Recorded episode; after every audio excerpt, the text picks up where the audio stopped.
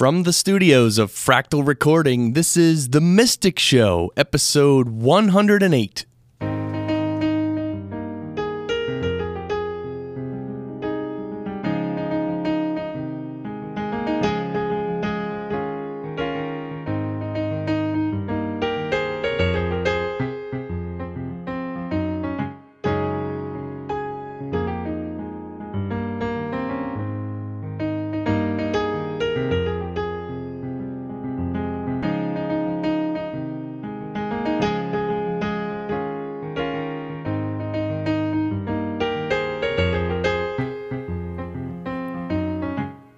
Well, hello and welcome, everyone. Welcome back to The Mystic Show. I'm Chris Curran, your host, and I'm happy that you're able to join me. This is the show where we talk about spirituality and mindfulness, meditation, and, of course, a lot of self-help. Um, well, I shouldn't say a lot of self-help, but some self-help, because we all know in our hearts that talking about spirituality is wonderful, but um, implementing it in our lives is, is where we're going to benefit and grow. And uh, we have our we're going to do a nice reading today from our James Allen book that really expresses that nicely. So um, we're available as a podcast. I'm not sure if you know this. We uh, you can hear the podcast from our website, the mystic show dot net, or you can hear it in iTunes and Stitcher. So if you have Android or Apple, you can hear us as a podcast. And on our website, again, the mystic show dot net, you can find links to our social media and all that stuff. And uh, I, I'm going to have an announcement probably by next week of a special page where you can support the show if you'd like to. Support The Mystic Show and support Pause Your Life, because Pause Your Life is our sponsor, and Pause Your Life does meetups and retreats.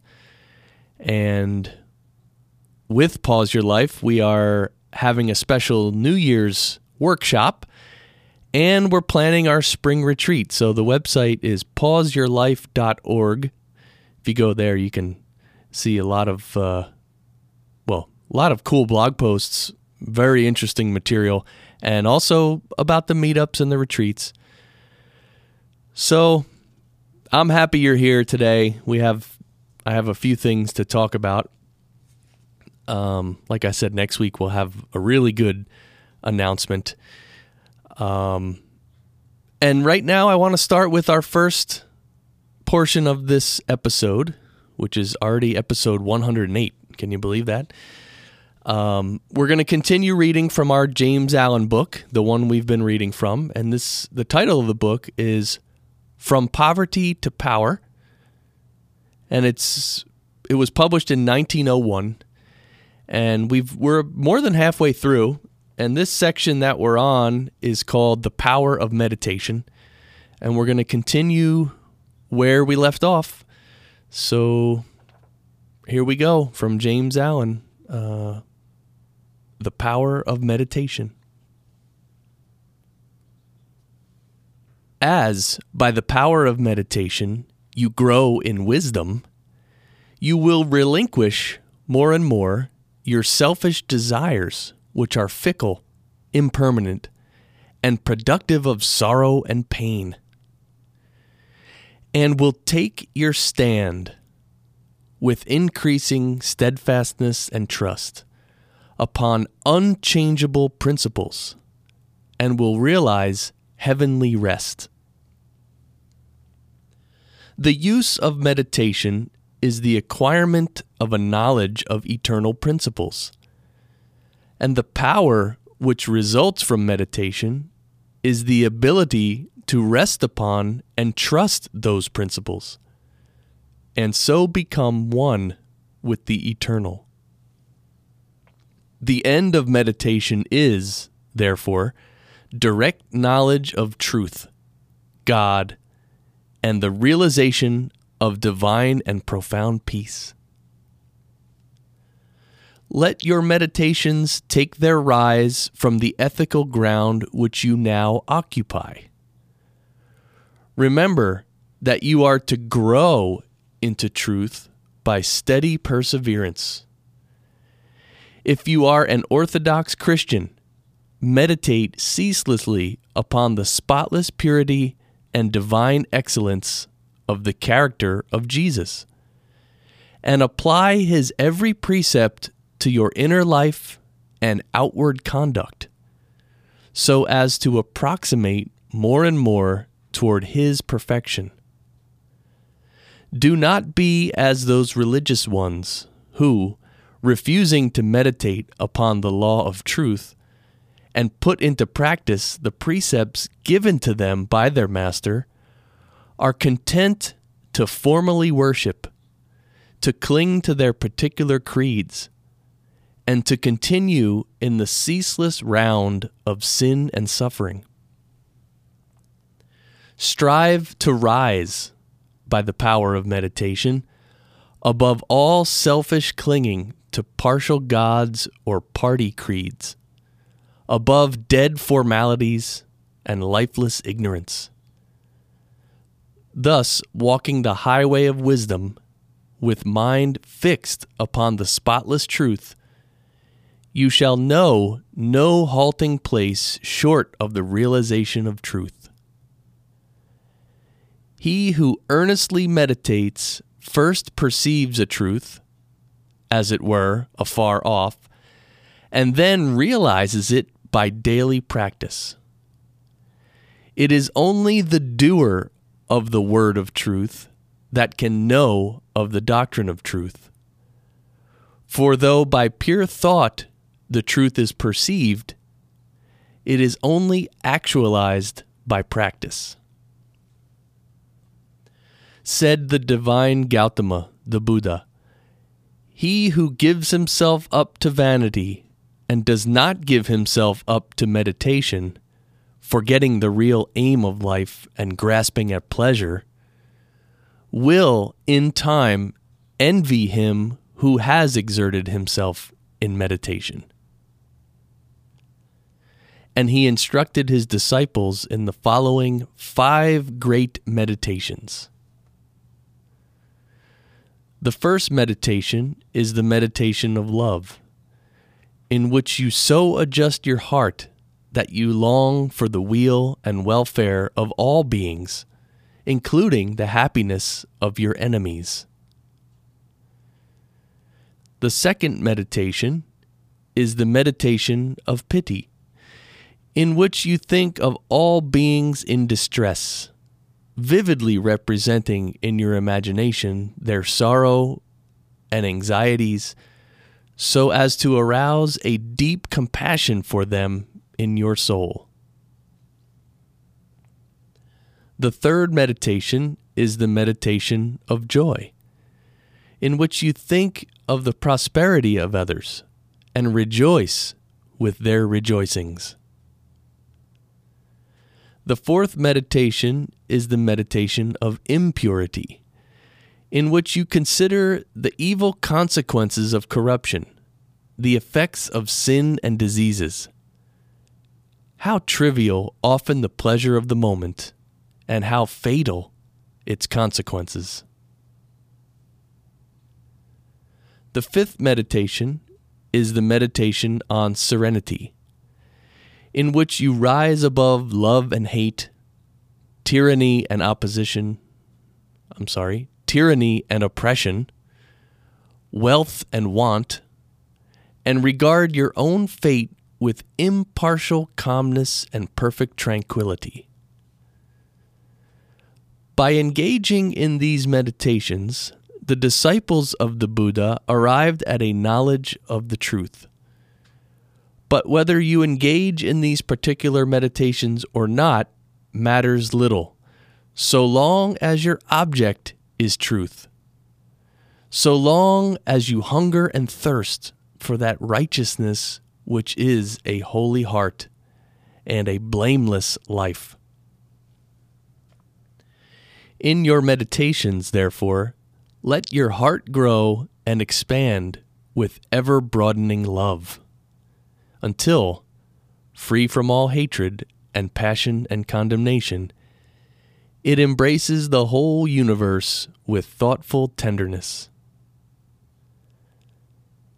As the flower opens its petals to receive the morning light, so open your soul more and more to the glorious light of truth. Soar upward upon the wings of aspiration. Be fearless and believe in the loftiest possibilities. Believe that a life of absolute meekness is possible. Believe that a life of stainless purity is possible. Believe that a life of perfect holiness is possible. Believe that the realization of the highest truth is possible. He who so believes climbs rapidly the heavenly hills, whilst the unbelievers continue to grope darkly and painfully in the fog-bound valleys. So believing, so aspiring, so meditating, divinely sweet and beautiful will be your spiritual experiences, and glorious the revelations that will enrapture your inward vision. As you realize the divine love, the divine justice, the divine purity, the perfect law of good or God, great will be your bliss, and deep your peace. Old things will pass away, and all things will become new. The veil of the material universe, so dense and impenetrable to the eye of error, so thin and gauzy to the eye of truth, will be lifted, and the spiritual universe will be revealed. Time will cease, and you will live only in eternity. Change and mortality will no more cause you anxiety and sorrow, for you will become established in the unchangeable and will dwell in the very heart of immortality.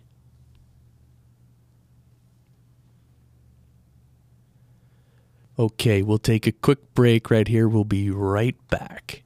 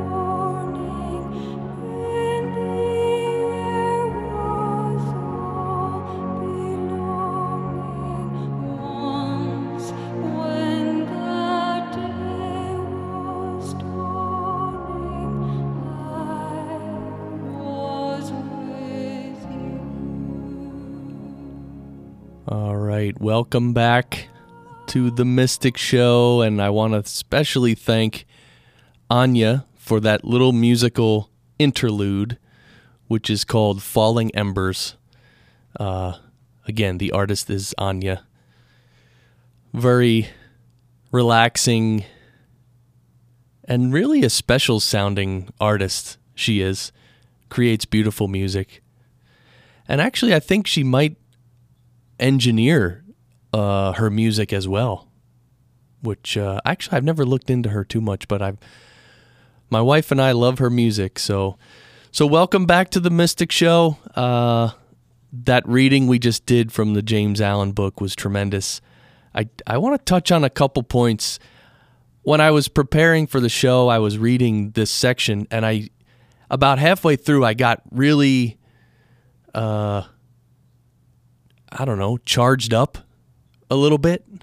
you know, in a subtle way. I wasn't, you know, jumping up and down screaming like I was at a football game or anything like that. But I did feel this surge of energy. And uh, one of the points was he, you know, these five great meditations that he talks about uh, from the Buddha. Uh, the fifth one, uh, he writes, is the meditation on serenity, in which you rise above love and hate, tyranny and oppression, wealth and want, and regard your own fate with impartial calmness and perfect tranquility. See, this is a point that I think a lot of us miss. You know, living in the modern day, we always want, we want more of the things we like, and we want less of the things we dislike. And if somehow we feel that God, in quotes, is blessing us with money and a good job and a loving family, we think that we're blessed and our life is, you know, spiritual, right? Or something. And yet, if we lost our job, we lost our wife, and uh, and our health isn't so good, we feel like God has left us, right? And you know, those cases are very, in in one sense, they're natural. It's sort of natural to feel that way. It's not, it's somehow not unnatural, but the way the Buddha says in this fifth meditation is to rise above these dualities of life, of love and hate, good and bad, wealth and want. And these great spiritual masters of the past, I think this is one of the main things that they've done. They've transcended the duality of everyday material life. Not even everyday, just material life on on the whole. So they transcend these dualities and they're not caught up in them anymore. They they still live a physical life. They have to live in the material world. You know, maybe they have money and they're wealthy, or maybe they don't have money and they're poor. Either way, the, either one doesn't seem to affect them too much. Um, because again, their consciousness is raised above these dualities. I think that's a big point, because I hear a lot of people talk about spirituality, and they bring spirituality down to the material level, and they say, this is spiritual, that is not, this is good, that's bad. And you know, one of the one of the reasons that I do this show is to help us all, is to help every one of us, including me, look up, look higher, look toward these higher values. It's easy to just get caught up in the everyday material world and, and fight with other people and whatever. It's easy, but that's what everybody does. What everybody does not do is practice meditation and transcend these material values w- while still having them, in a sense, but transcend them into a more spiritual plane. And I try to I find when I talk to some people about this, they just don't understand it, you know. Um, for instance, I just had a conversation with um, one of my co-hosts on a, on another show that I do, and we were just having lunch, and we had a little conversation, and he talked about all the bad that's happening in the world, and all the, you know, the children that are dying, and and all these. I think he brought brought that up as one example. And I said, look, we should do what we can do, but in the other sense, you know, God knows what, what he's doing. I mean, the universe knows what's happening, and the universe is allowing it to happen and, in a sense, causing it to happen. So who who are who am I to label, like when someone dies, who am I to say that's bad? How do I know that's bad? Yes, I might feel sad. Yes, I might feel a sense of loss. Okay, that's, and again, that's a normal human reaction. Okay. However, who's to say that's bad? We don't know what happens after death. And we don't know what the journey of that particular soul is. You know, maybe it was best that that person died right now to move on to something better. So in a sense, when when we when we mourn people and say and and really get sad over all these losses of people and things and money, when we get really sad and and, and really affected by it, it, that's actually selfish. Because I want that person to be alive for my sake, not for their sake. So I want my family near me at all times because that's what I want. And if one of them leaves me, I'm upset. I'm hurt. I'm devastated. I'm scarred for life. Whereas in some cultures, they say, hey, someone dies, they take it, they view it as graduating to the next level of existence, into a much better level. They view it as a positive thing. So it's a lot of perception there, but again, it's also spiritual practice. When you meditate on these questions and these situations, you will get, you will feel answers. You might not get answers in the form of words, but you'll feel the answers.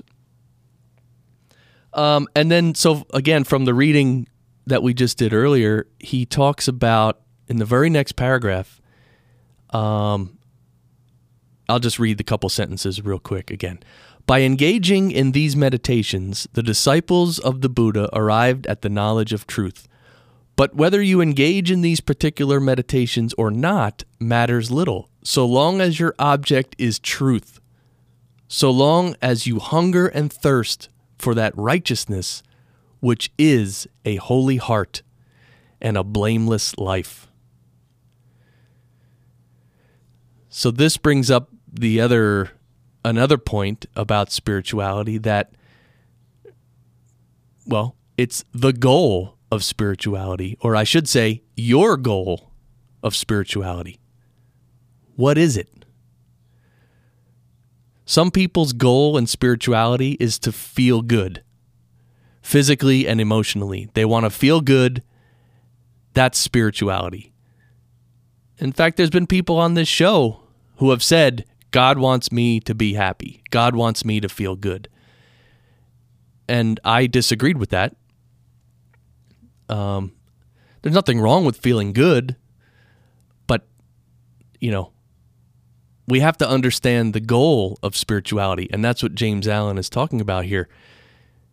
So long as your object is truth, so long as you're, so long as you hunger and thirst for that righteousness which is a holy heart. So how many of us in spirituality are really hungering and thirsting to develop a holy heart and a blameless life? That's a question you can ask yourself. Everyone can ask themselves. Um You know, sitting in meditation is not the goal. Meditation is a tool that we use for a certain purpose. In the meditation practice that I do, the the practice of meditation serves a role, and that is to regulate the mind. And that's all meditation is for. It's not, meditation itself is is not spiritual per se. Meditation is a tool that we use on our spiritual journey towards truth and a holy heart. Because many of the masters have said, once you achieve the highest spiritual goal, you don't have to meditate anymore. Because you will actually be living in that highest consciousness at every moment. You, you It's almost like you're meditating every moment without even knowing it. That's a spiritual consciousness of a very high level. And that's what these masters have achieved. And that is what is available to you. You. You can also achieve that. If you set the goal properly, set your goal properly, and practice some of these spiritual practices. But he also, and and I, I like this other line too. He, when he James Allen talks about, you know, be fearless and believe in the loftiest possibilities. Believe that a life of absolute meekness is possible. Believe that a life of stainless purity is possible. Believe that a life of perfect holiness is possible. And then he says, he who so believes climbs rapidly the heavenly hills. And, you know, I've learned this from goal setting. We've all known, if you think of, if you've ever taken a course on goal setting, we know that setting the goal very high, it it pulls you toward itself. It it sort of, just by setting a high goal and striving for it, you half half the job is done almost. You know, well uh, well begun is half done. That's the saying. So when we when we believe in these higher spiritual goals, they open up to us. They become possible. And and he says, he who so believes climbs rapidly the heavenly hills, which means you will make rapid progress toward these higher goals when you start to believe them. And and of course, then he mentions the other side. Whilst the unbelievers continue to grope darkly and painfully in the fog-bound valleys. And if you want to see examples of people groping darkly and painfully in the fog-bound valleys, just go walk around somewhere in the modern world, right? It's pretty much everybody. Everybody's just worried about money and and their security and, right? It's a little, it's a little scary at times. However, that also is there for a reason, right? Everything's here for a reason, and and our opportunity, meaning my opportunity and your opportunity, is to use the situations that we're in for our own growth. So it's. Uh, It's best if we do not get overwhelmed by all these things around us, even if they might be crazy and, you know, you know, anti-spiritual or whatever you, you think it might be. Um, everything is there for a reason. Even, you know, like I mentioned, personal tragedies. We can use them as opportunities. It's not easy. I'll be the first one to say it's not easy. I mean, I just had an experience in my life where I was, you know, um, extremely disappointed and let down, and uh, and and that's putting it very mildly. I I was, I I don't even want to really put any harsh words on it, but it was it was kind of brutal, and it affected me for a week or two. It really did, you know. I can't. I can't lie. It did affect me. Uh, even though I knew I could make the best of it, I could move on, everything was going to be all right, it still affected me. But you know what's good is that after all these years of meditation, I, I'm sort of aware that, okay, yes, I feel really bad and I have this emotional reaction, but I don't, it's almost like I don't take it so seriously. It's there, and I might have to let off some steam, but I don't get caught up in it. I don't feel like that ruins my whole spiritual journey, you know, or, oh, I've fallen.